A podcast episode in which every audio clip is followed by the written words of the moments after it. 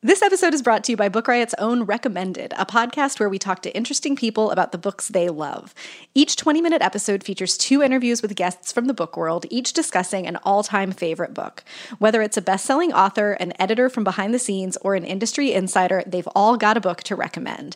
Season one is available in full, and season two is airing right now. Past guests include National Book Foundation executive editor Lisa Lucas, Salaam Reads editor Zareen Jaffery, and authors including Attica Locke, Leigh Bardugo, Jesmyn Ward, Alexander Chee, James McBride, Joe Hill, Tessa Dare, and many more. As one listener said, hearing the authors give such passionate book recommendations makes me want to read them all. The only competition is the recommended books. Find out what books have shaped the lives and careers of some of your favorite authors. You can subscribe to Recommended on Apple Podcasts or the podcatcher of your choice. This is the Book Riot Podcast, a weekly news and talk show about what's new, cool, and worth talking about in the world of books and reading. This is episode 270. We're recording on Thursday, July 19th. I'm Rebecca Schinsky. I'm here with Sharifa Williams while Jeff is out this week, and we are coming to you from bookriot.com. Sharifa, welcome. Thank you so much. I think It's been a while since we had you here. Yeah, it has. And last time I was on the show, I think I compared it to like an old. somehow it turned into comparing it to an old creaky ship, but I don't. I don't think I actually put the word creaky in there. I think that was Jeff. That's a bold move to like, you know, call a thing old and creaky your first time on. this is like the austere ship of the Book Riot podcast. So I have referred to it as our flagship property. yes, that is that is a much better way to say it without being like weirdly insulting. I know old, I mean, old and creaky is frankly also not that wrong sometimes. Um, and for those of you who have not heard Sharifa before, she is one of our associate editors and she co hosts the SFF Yeah podcast about sci fi fantasy with Jen. I do. And it's so exciting to be here. And hopefully, I was just telling Rebecca about how I didn't get my coffee this morning. So I'm hoping I'm not going to be really slow. It's But funny because usually um, Jeff is like super caffeinated. We record the show at two o'clock in the afternoon, my time, and I'm like hitting the afternoon slump when this happens. Oh, and wow. Jeff is like fully caffeinated, and I'll call him before the show, and he's like, "How you doing?" and it's very like, "Oh, here we go. All right." Oh, wow. I don't know. I have actually been in the room in the office with him while he was recording uh, some of your episodes. And I'm always like, where does it come from? Where does the energy come from? Because even I'm like, I can't. I'm glad that no one gets to watch me podcast because there's just so much gesticulating. Like I talk with my hands in real life, and so I talk with my hands on the podcast. Recording annotated is the weirdest, where it's like it's scripted and I'm explaining something, and so there's all this like explainy gesturing that I'm doing for the benefit of, I guess, feeling like I'm explaining something. Let us never do a live podcast recording on any of this. I am Yeah, also like completely mad when I'm recording. So the like doing the live ones at Book Riot Live was one thing. Like I think being in front of an audience you can look at and talk to had it definitely felt different. But then the idea of like somebody just you know tapping into my laptop's camera and being able to watch me while I sit here like gesticulating is horrifying. Uh, so I'm glad that you're here and that we're you. kicking it off on a weird note. We'll just we'll just roll through that. But before we get into anything, I want to talk about our first sponsor this week. Support for today's show comes from Google Play. If you did not know already, now you know for sure that you can download and listen to audiobooks on Google Play. That's right. With hands free listening you, using Google Assistant or Chromecast, you can enjoy thousands of titles a la carte. There's no subscription necessary. And there's even multi device integration across the Google ecosystem. So if you've got an Android phone that you listen to audiobooks on, but you also have a Google Home, you can bounce back and forth between listening, you know, I don't know, in the car with your phone or listening uh, at home using Google Home. Really cool to be able to integrate throughout the ecosystem. Google Play sent me and Jeff some download codes so that we could try the Google Play audiobooks, and it worked seamlessly. They have a great selection. I usually like to listen to memoirs, like celebrity memoirs, or just a really interesting personal story. Nonfiction in general is my audiobook jam. I have a really hard time focusing on like world building or fiction on an audiobook while I'm also driving or doing the dishes or whatever. So I listen to nonfiction. I try to listen whenever I can. And I am having a bout of sadness and nostalgia for Anthony Bourdain. So I downloaded Kitchen Confidential, um, which I read in print years ago um, and really have fond memories of. And when I feel strong enough, I'm going to listen to him read uh, Kitchen Confidential. Are you an audiobook person, Sharifa? I don't know if we've ever talked about this. I am very audiobook friendly. And by the way, I love that book. So very good choice. Um, but yeah, I listen to audiobooks like just about every day. It's basically how I get through my reading because I'm a slow physical reader. Like mm. any physical copies, I'm really slow about. So audiobooks are definitely my thing. So you must have the superpower that I'm lacking then because you read so much sci-fi fantasy. You must be able to just like build that world in your head when you're listening. Yeah, and I was actually just talking to somebody about on the last SFF yeah episode. I was talking about how I seem to exclusively listen to dystopian fiction on audiobook. So I don't know what that's about, but for some reason it just works for me that way. And I just like being cool. told a story, I guess. Well, whatever your audiobook flavor, Google Play has got you covered, and for a limited time, you can get $10 off your first one by visiting g.co slash play slash book riot. That's g.co slash play slash book riot. Find your story with audiobooks on Google Play. All right. Let's kick it off with something that I know makes us both happy. Okay. The rec- the book recommender in chief. Yes, Barack Obama. I cling to any news of Barack Obama. Oh, like same. It's my life vest. Um, so Barack Obama just posted a summer reading list, so we're all very seasonal. And he's traveling to Africa for the first time since he left office, he says in this Facebook post. Um, and so, in honor of that, in honor of him visiting South Africa and then visiting Kenya afterwards, which is the Obama ancestral home, um, he decided to put together a list of some really great works by African writers. And it's a very solid list. Like, I was it looking is. at this list and I was like, yes, good. I mean, good job, Obama, all around, but good job, Obama, putting this list together. I will say there were a couple, like, I wanted some surprise, lulzy, not even lulzy, mm. but just hmm. good. Uh, picks by African writers. But so here's the actual list that he put together, and it's a book, a list of six books. So there's Things Fall Apart by Chinua Achebe. There's A Grain of Wheat by Ngugi wa Thiong'o. Long Walk to Freedom by Nelson Mandela. Americana by Chimamanda Ngozi Adichie. Uh, the Return by Hisham Matar. The World as It Is by Ben Rhodes. Um, it's just it's i i have actually i was kind of kicking myself because a lot of these books i have not read. Of course i've read americana. It's like it stands as one of my favorite books of all time. And i actually own things fall apart but i haven't read it yet. Oh you didn't have to read it in school?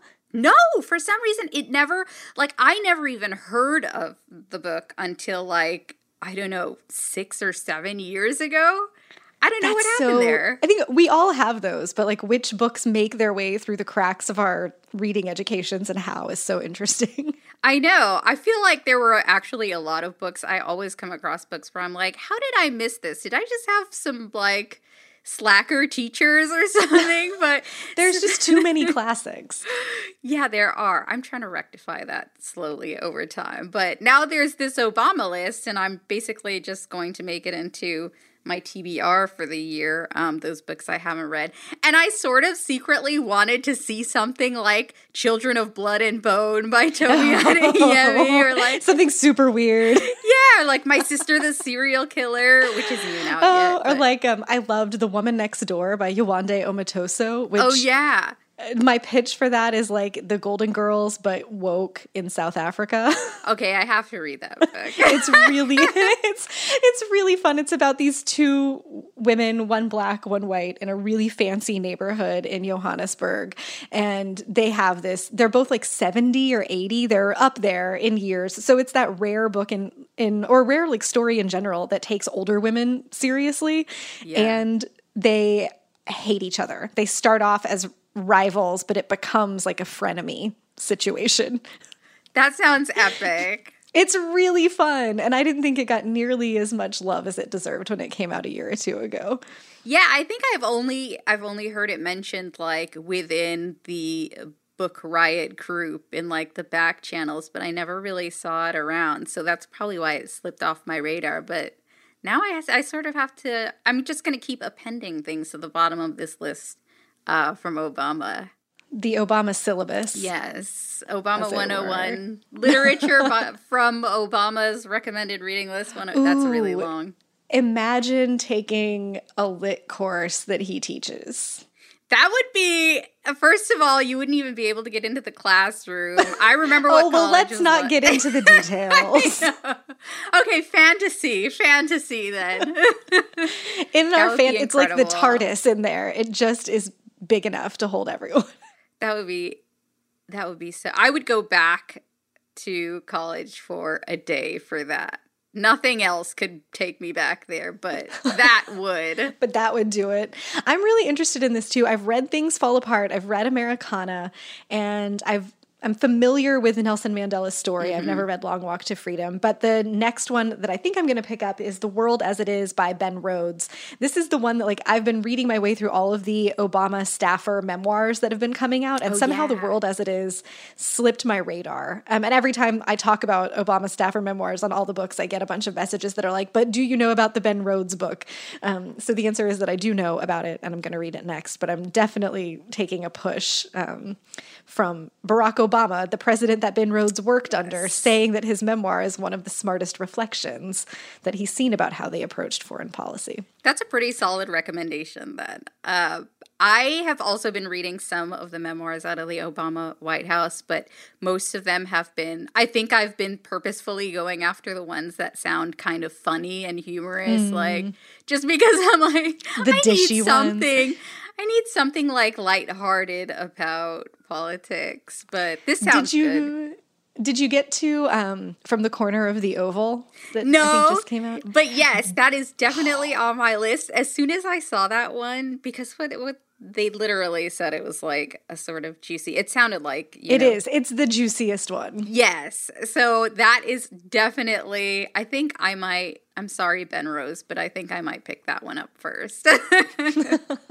That's all right. Ben Rhodes is going to get a little love from me, so it's okay. That's true. What a good list. Um, before we move on, last week Jeff and I talked about how Tor is doing a new thing where they are delaying making access to ebooks for library lending available until four months after the books have come out um, because they based on data that they have that they did not reveal in the press release but that they said they have they have determined that ebook li- library ebook lending is cannibalizing sales of ebooks um, early in a book's life so we were sort of Jeff and I were noodling over like this makes business sense, but it maybe is not the greatest PR decision because readers are used to having access to these things. And um, on the Insider Slack, we got some really interesting feedback. Emily Ringborg, who is a librarian in Sweden, was like, "Oh, this is just how it is in Sweden. Like you have to wait a couple of months if you're going to borrow an ebook from the library. If you want it first thing, you have to buy it. Like that's just the way they do things." And someone else pointed out that um, it happens in other forms of media for libraries regularly that like warner brothers doesn't send movies to public libraries at the same time that those dvds become rentable through netflix or that the movies become available on on demand. So there's precedent for this. I think it's just hard because they had started in a place of making them available at the first you know at the same time and now they're walking it back. Yeah. I like Thank Tor you. books but um I, I just feel like a lot of people don't know those details and will yeah. react to this badly. But that's interesting. I didn't know that either. yeah, it's interesting. Like, the, it's definitely inside baseball to understand why the decision got made. If you're just a normal reader going to your library wondering why you can see this book on like an Amazon listing, but you can't get it from the library, I think that would be really frustrating. Yeah. Some consumer education to be done there. Uh, but thank you to all of you who let us know your thoughts about that. And if you emailed thoughts about it, Jeff will have those. He checks the podcast email. Um, so we may hear more about that next week when he's back. Um, continuing in follow up, we've been talking about the New Academy, which is the sort of alternate organization that has popped up, like grassroots response to all the issues that have been going on with the Nobel Prize in Literature and how it's not being awarded this year. The New Academy is a group of artists and writers and people who care about literature in Sweden, and they are doing essentially like a crowdsourced voting process to award the alternative Nobel. The not a Nobel is what I'm calling it. Um, so that's a good name. voting for it is open now. Um, let's see. I'm not sure. You can only vote once, and uh, let's see. It closes These August are, 14th these are authors that were nominated by Swedish librarians, and at least two nominations were required to get a person's name onto the voting round. Um, so the voting, you know, actually, they're they've really thought this through. In order to make sure that the voting works, the list order is randomized. So um, the site that I'm looking at lists Sara Stridsberg first, then Thomas Pynchon, uh, and then Cormac McCarthy. But if you go to the link in the show notes, you will very likely see them appear in a different order, and that's yeah. so that people aren't biased to just vote for the first couple that they see. Um, I think that is really smart. Um, there's a search function built in if you're looking for you know a particular author. Um, but let's see. So there's Sara Stridsberg. Um, from Sweden, Thomas Pynchon from the US, Jeanette Winterson is on here, Cormac McCarthy, uh, Chimamanda Ngozi Adichie, Joyce Carol Oates, Haruki Murakami, Donna Tartt, and those are just some of the ones that show up on the first page for me, and there are four pages of them. So, quite a selection. It'll be really interesting to see. So, you can vote until August 14th, and then I guess whoever wins, wins. They're making this a very democratic process. They are. It's super interesting because I I mean this story has been going on for such a long time now it feels like and I don't think I would have ever guessed that this would be like any part of the outcome but it's very very interesting. And one of the stipulations they have here for the short list, once everybody votes on the long list, is that it has to be, like, regardless of the votes, it has to be two men and two women. So it ah, has Sweden. to be. Yeah. so it's like, I'm really curious about who's going to end up in this short list. And there's such a, there's, an interesting range of authors and it's been i mean the nobel prize in literature has been historically awarded to a lot of white men mm-hmm. so i'm kind of invested in seeing something different come out of this one and i've already cast my vote by the way so ooh i know i was like yeah i even tell them who i voted for is that like a a secret thing, but I voted for Nnedi Okorafor. That's a good use of your vote. Yes, I think so. Yeah, I think it's so interesting too. This feels like a very 2018 response mm-hmm. to a thing. Like, you know what? The Nobel for Lit got all screwed up because of secrecy and scandal, and let's just drag our whole process out in the light of day and make it very democratic. Um, it feels very Sweden to say that they're going for gender parity among the short list. So I guess it'll probably just be the top two women and the top two men yeah. that are nominated in order to make that happen. Um, every time the Nobel comes around, there's speculation about will it be Haruki Murakami. Um, I think it would be cool to see that recognition happen. I will say the people of Sweden perhaps are not as familiar with Joyce Carol Oates's really problematic mm. Twitter account as they should be. I would prefer to not see that happen.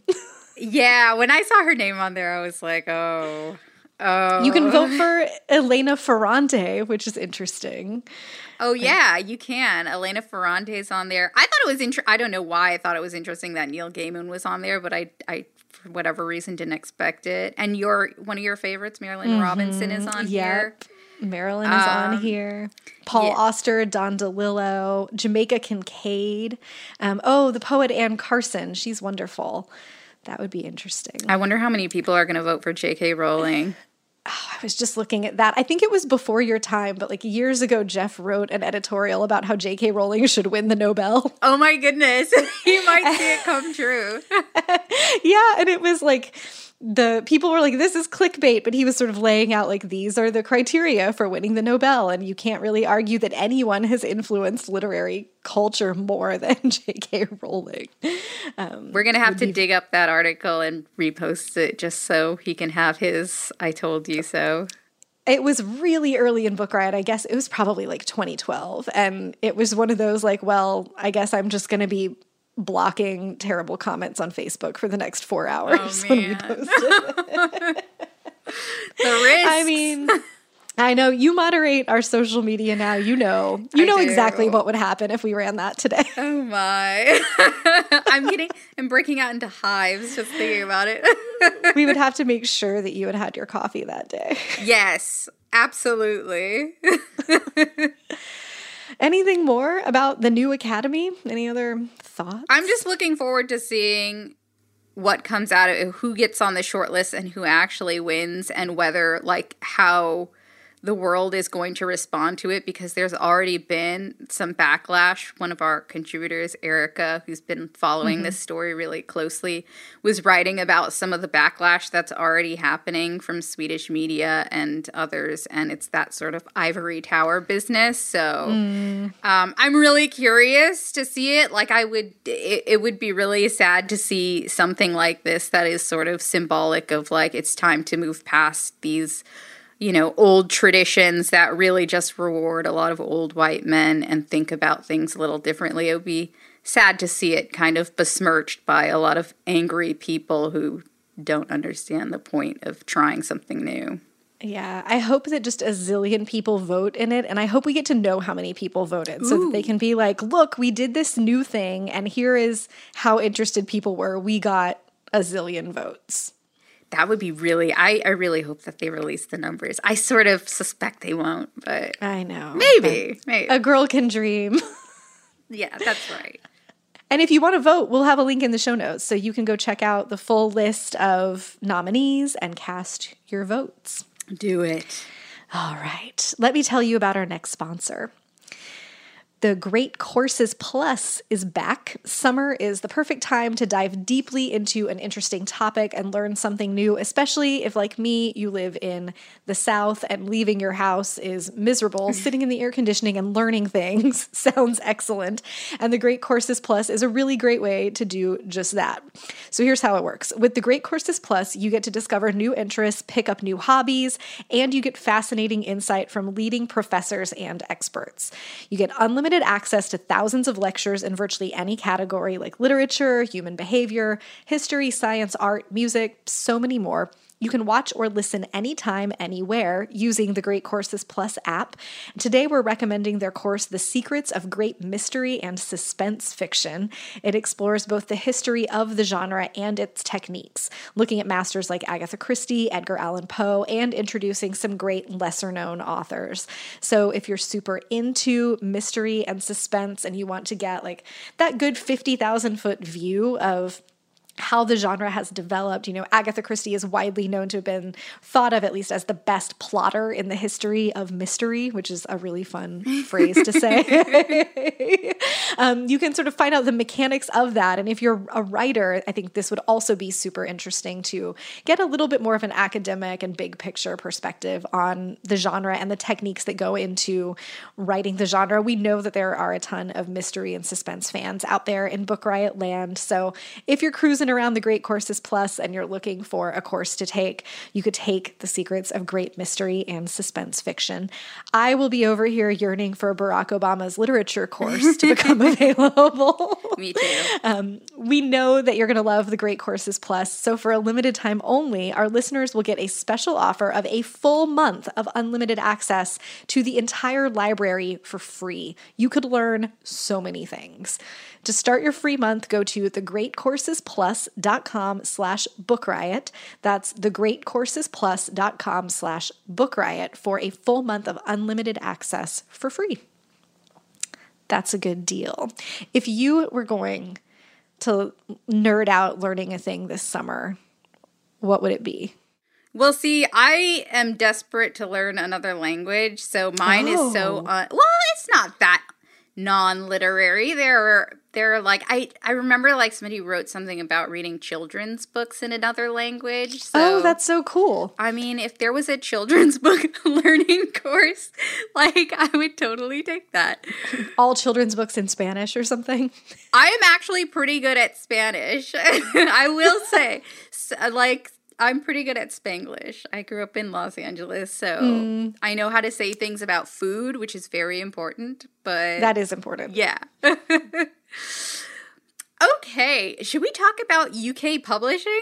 I guess so. I know. I was gonna say. Speaking of ivory towers, Yeah, that's was like, my one. Speaking segment. of results we're not excited about, but are predictable. yeah, I was very unsurprised by this news. So, um, it came out of a survey, a research project that only 1% of children's books, this is from the UK, um, only one of children's books have BAME main characters. And BAME, Black, Asian, Minority, Ethnic, is what BAME E stands for. Um, and I was not surprised. This was a research project that was funded by Arts Council England. It was the first of its kind. And they asked UK publishers to submit books featuring BAME characters in last year in 2017. So Okay. they got their results. There were 9,115 children's books published last year, and only 391, which is 4% of those, featured BAME characters at all, and then only 1% of them had a BAME main character. Um, and I couldn't find in this, um, I might have missed it somehow, but I looked for it, and I couldn't even find like how many of this 1% was written by own voice, like own voices. Like Oh. I, I don't know. And I suspect it's an even smaller fraction of that number. Yes. Let's assume it's just abysmal. Yes, because this is children's book publishing. So um, there are a lot of bad numbers, not just in the UK, but in the US. And so this is why there was no surprise. And then they actually went out and looked at the numbers of actual school children of minority ethnic origins in England.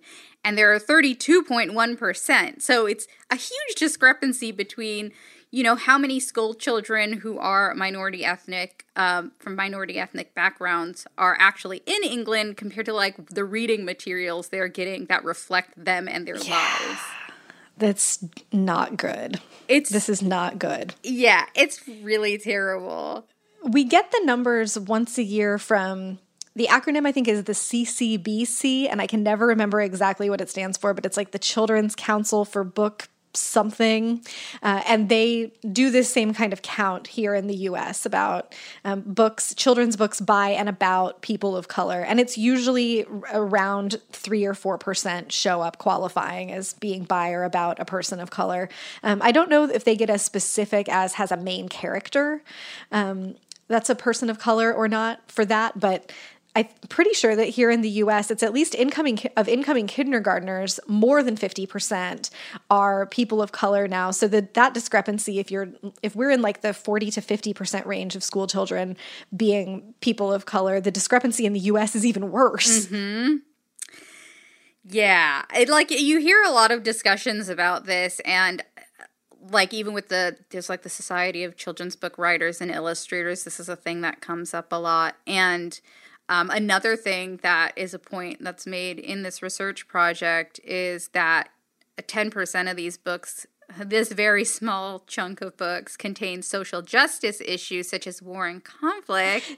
10% of the 4%. yes so it was the the problem is that and this is a problem that i see in publishing wide like not just in children's books is that when you have a character that's you know from a marginalized background it's always there is the push to to promote and publish these books that are mostly about the struggle of a person from that background, which is, as is mentioned also in this article, it is a necessary conversation to have, and it's definitely a worthwhile.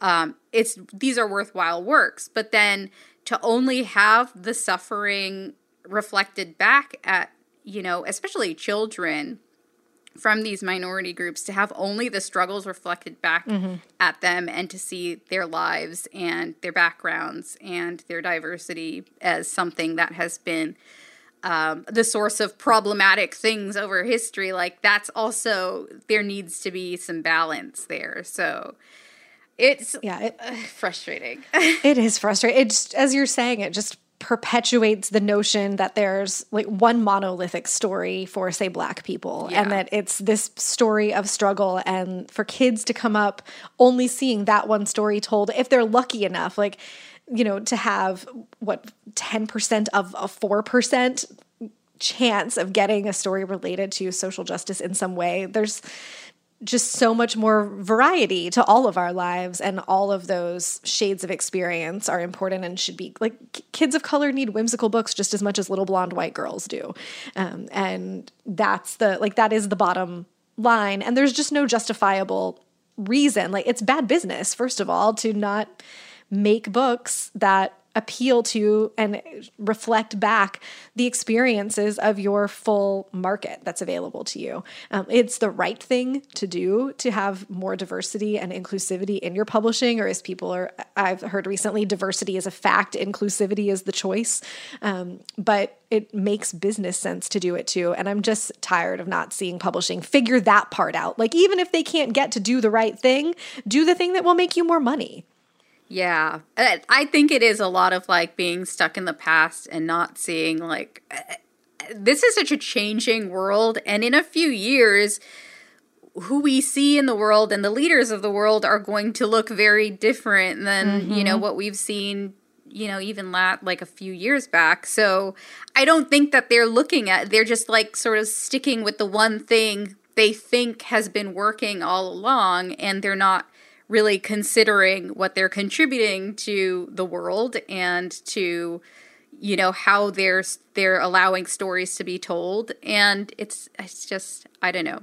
I'm really curious to see like if publishers make actual changes in response mm-hmm. to this research project and the results. I know things happen super slowly in publishing. so it's probably going to be a while before we see anything really come out of this, but mm-hmm. I hope I hope that it it is the reminder that it's meant to be that there's a lot of work ahead for publishing and that something needs to be done. That's perfectly stated. Thank you. Shall we talk about something a little bit happier yes. as a response to a disappointing trend. Um, electric literature, I think this just happened this morning. Yeah, July 19th. So this is brand new news as of the time we're recording this. But Electric Lit, uh, which if you're not familiar, it's electricliterature.com. And they're a site not dissimilar from what we do at Book Riot, covering books and recommended reading, and they offer all kinds of interesting things and do events. Um, they have created a new series in response essentially to the New York Times series by the book, which asks prominent authors about their literary influences and their favorites. So it's questions like, you know, Lauren Groff, what's your go to classic? Tell us about your childhood reading. What's your favorite book to recommend? What's on your nightstand right now? Um, and if you are familiar with the by the book column, you have probably noticed that it's very common for those lists to be very white dude heavy. Um, like years ago, we were talking about this, I think around the same time that the VIDA count came out. And before I realized it was an impossible task for one woman, I had a spreadsheet like tracking the race and gender mentions of the books within it. So, like, you know, how many books by women out of the 15 in this, co- how many books, you know, out of the 15 in this column were by women and how many were by people of color. And it's just, um, it's improved, I think, over the years, especially as the New York Times has started asking a more diverse group of authors. But this is in response, particularly a few months back, Andy Weir, the author of The Martian, um, had all of his responses to By the book were books by men. Uh, and that it happens a lot. Um, or it'll happen that there's like one book by a woman mentioned on the list, or all of the books are by white people. And th- this is a column that people who read the New York Times book coverage take seriously as here's an author who is prestigious or who I admire their work, and they're recommending books to me. And so, like, that's this point in the pipeline is if Andy Weir shows up in the New York Times and all of the books that he's recommending are books by guys, then those books are more likely to be taken seriously and purchased by readers. Um, so this matters for, if you care about diversity in books and reading. If you don't care about diversity in books and reading, I'm not sure why you've listened to 270 episodes of this podcast. um, so, as a response to this, Electric Lit is um, starting a new series that will run a couple of times a month where they will ask their they'll ask writers um, to recommend five books that they love that are not by cis men. So, by women or non binary people or trans um, people or anything that's not a cis male um, as a balance to this. I think that's a really interesting response that also feels very 2018 to me. And the very first one is by um, Maria Dahvana Headley, whose book, The Mere Wife, just came out. So very, I think this is cool and smart, um, and it, it, like it takes aim right at a thing that the book world has been talking about as problematic.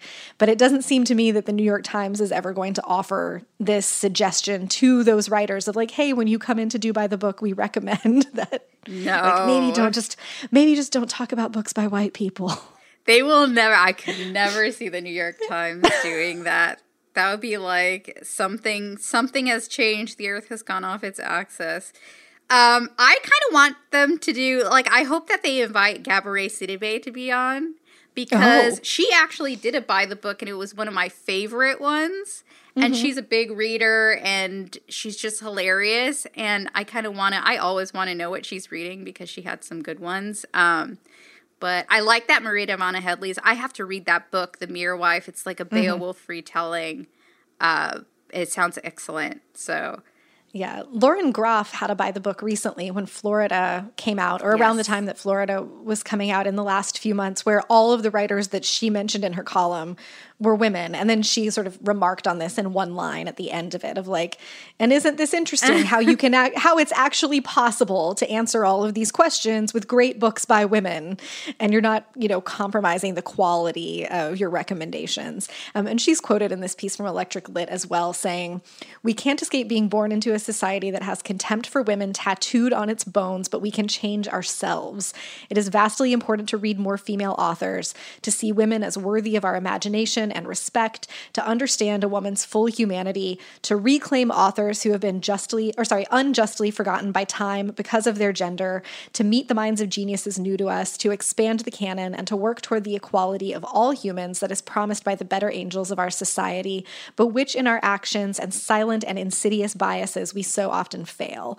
And I think that if you're feeling any squickiness about like, but why tell writers that this has to be books that aren't by cis men, is summed up right there. This is not about knocking the great books that do exist that are by white men or by cis men, but about lifting up women's voices that have not for a very long time, or maybe really ever, been shown the same respect and seriousness and given that same platform. So they're just attempt this is an attempt at leveling the playing field. I think this is a really great idea and I I can't wait to see what books are recommended on this. And I think it's it's kind of fitting. Lauren Groff was also just recently she's in the news because she um, was asked a question about being a woman and a writer, and she had a very mm-hmm. good comeback to it, where you know, basically being asked how you make the time, and she basically responded, "Until a man gets asked this question, a male writer, I'm just not going to go ahead and answer it." So this does see it feels like a time where it's like, you know what, we're over it, we're done with like mm-hmm. just accepting that you know, one rarely will we see women mentioned and their works mentioned. Um, and, you know, it, we need an even playing field and we need to be heard. And I think that this is really important. So kudos to them for coming up with this idea. Yeah, I wish that we had had this idea. I know, I wasn't going to say it, but I'm like, darn. I wish that we were running a new series at Book Riot called Five Great Books That Aren't by Men. it sounds very us. I really wouldn't be surprised if we if we had come up with that. Um, but yeah, it's it's incredible, and I think that that's a great response. I don't think the New York Times is going to change, so why not make something that the world wants that is not mm-hmm. being given to anybody? And uh, yeah, I'm looking forward to seeing what this comes up. Me too. Are you interested in hearing about some bestsellers? I am. All right. So the headline here this week from Publishers Weekly is that cooking and sci fi are the hot print segments so far this year. And I was like, really? Yeah. Um, but when I dug into this, um, it's mainly due to two books. The cooking one is Magnolia Table by Joanna Gaines of Fixer Upper fame on HGTV, which this baffles me because there's, at least if you know Joanna Gaines for the TV show, there's no cooking on this show. But I guess oh. they do have the Magnolia magazine that has recipes in it. I don't know, but it's this is like a giant, beautiful cookbook. Um, I haven't cooked anything out of it. I don't own it, um, but it has sold six hundred and seventy six thousand copies wow. since it came out in April. I'd never even heard of her, but I'm out of the loop. So it's bananas. She and her husband have this show on HGTV where they buy like the worst house on a nice block, or their clients do, and then they fix it up. And oh, everything is shabby chic. Okay, yeah. Those shows are wildly popular, so I can see that. 676,000 copies, though, Sharifa. That's a lot. I need to start coming up with like cookbooks based on shows that have nothing to do with cooking. Can we get a reality show? Yes. Email us somebody and then give us a book deal immediately, whether or not we deserve it. we're very animated and you have great wigs. So that's true. like we're, we're halfway there. we are so, so, Magnolia Table is driving all the interest yeah. in cooking this year. If you own Magnolia Table and you are cooking from it, like I love a cookbook and I would love to hear about what makes this one a good one. So you can email us at podcast at bookriot.com and tell me your thoughts. And interestingly, sci-fi is being driven by Ready Player One. I guess because the movie came out. Yeah um, which has sold 430,000 copies so far this year, which is also just a lot of books. It is a lot of books. I mean, the book Ready Player One was really buzzy even before the adaptation, and I think mm-hmm. that just must have like driven it way over the top. Um, I am still, for whatever reason, kind of surprised because there are so many adaptations mm-hmm. coming out of buzzy books in science fiction and fantasy right now that I was somewhat surprised, I guess, that Ready Player One specifically would be the book that topped out that list. But um, I don't go a day without hearing about this book that I, P.S., have not read yet. Um, but so I'm just, I'm kind of like, okay, well, I guess it's just doing really well. Science fiction is just generally doing well like I think maybe because of all the adaptations that are coming out, people are reading a lot more of it. It feels like so, um, and mystery detective is also listed here as well as another genre um, huh. that is doing well. So I don't know what's going on. Like, is it is there some sort of mood? Is there a climate that is just like oh. we're all geared up to read some definitely dystopias in science fiction. Yeah. But I don't know about the mystery detective part of it. Maybe it's that there's going to be a lot of tension, but you know that you're going to be like, you'll have the answer Ooh, at the end. That's a good, yeah, that's a good guess. That, that like, it. the genres that have formula built into them, I think, are always especially appealing when the world is a disaster. That's true. I guess it's not too surprising. I think the cookbook part of it was probably more surprising for me than mm. the science fiction part of this. Um, yeah, this is, I wonder, I think this is Joanna Gaines's first cookbook, and I wonder what these sales would do if she continued to come out with them. Like, is the excitement that people have been fans of this show for several years, and this is like the first time they've had a chance to buy a book from her? Or is she would she have like a, the long term capability to compete with a new Pioneer Woman cookbook or a new Ina Garten cookbook? Um, in my I guess like living in a bubble hopes when I saw this, I was like, oh, is Alison Roman selling a jillion copies of Dining In? which is my favorite cookbook in many, many years. um, and well, she should come out know. with Joanna instant, Gaines with has sold more than James Comey. I know that's like a lot of this is like very shock, very surprising. Like the instant pot thing was like mm-hmm. well instant pot is very i gave my mother an instant pot like last christmas so i know that it's a big thing now and everybody has an instant pot and it's mm-hmm. contributing obviously to it says it contributed to the 20% increase in sales for the first six months of 2018 and the, i'm like okay it's just trends. instant pot is keeping publishing alive you can make your Greek yogurt and stew a giant side of meat in like no time. I guess I understand. I, the you know the top books of any year are always in some way weird and surprising and it's very grounding i think when you work in the industry the way that we do and like what's buzzy versus what like civilian readers are into. Yeah.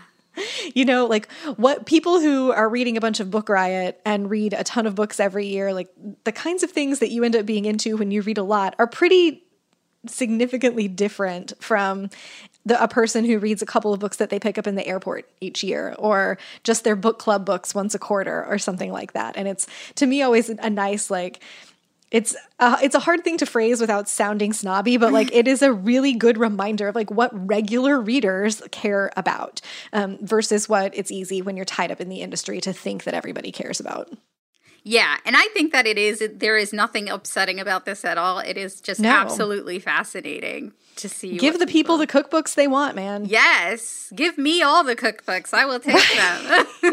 that could be our reality show. We could test cookbooks. Oh my gosh, I am there. I'm there for right? that. Instead of why isn't that a thing? Instead of the cook getting their own show where they can shill the cookbook, you need real people cooking from the cookbook. That could and be um an ugly scene. There might be a lot of cookbooks that get like, you know what? We just got to scrap them because you obviously like, didn't test any of these. It's the live version of like a Pinterest fail. Oh my goodness. I'm here for it. If somehow you are in TV development and you want us to cook for you, we'll do it. Sign us up. Next careers. I'm getting tired of books anyway, Sharifa. Yeah, you know, I don't I just don't get them. Why even books? Why even books? We should change our tagline to that for like April Fool's yeah. Day one year. We've got to cut uh, that out so it's a surprise. well, I think that's our show this week. We had a couple other things on the agenda, but the really meaty one is too meaty to get into mm-hmm. in just a couple of minutes. Um, so, thank you for joining me this week. Um, don't forget to check out Book Riot's own recommended podcast. Hear great bookish people talk about a book that they love. You can find it in the Apple Store or and anywhere in your podcatcher of choice. To Google Play, go to g.co slash play slash book riot to get $10 off your first audiobook with Google Play and get a full month of free full access to the Great Courses Plus by going to thegreatcoursesplus.com slash book riot. Sharifa, it's been a pleasure. Thank you for having me. We'll talk to y'all soon.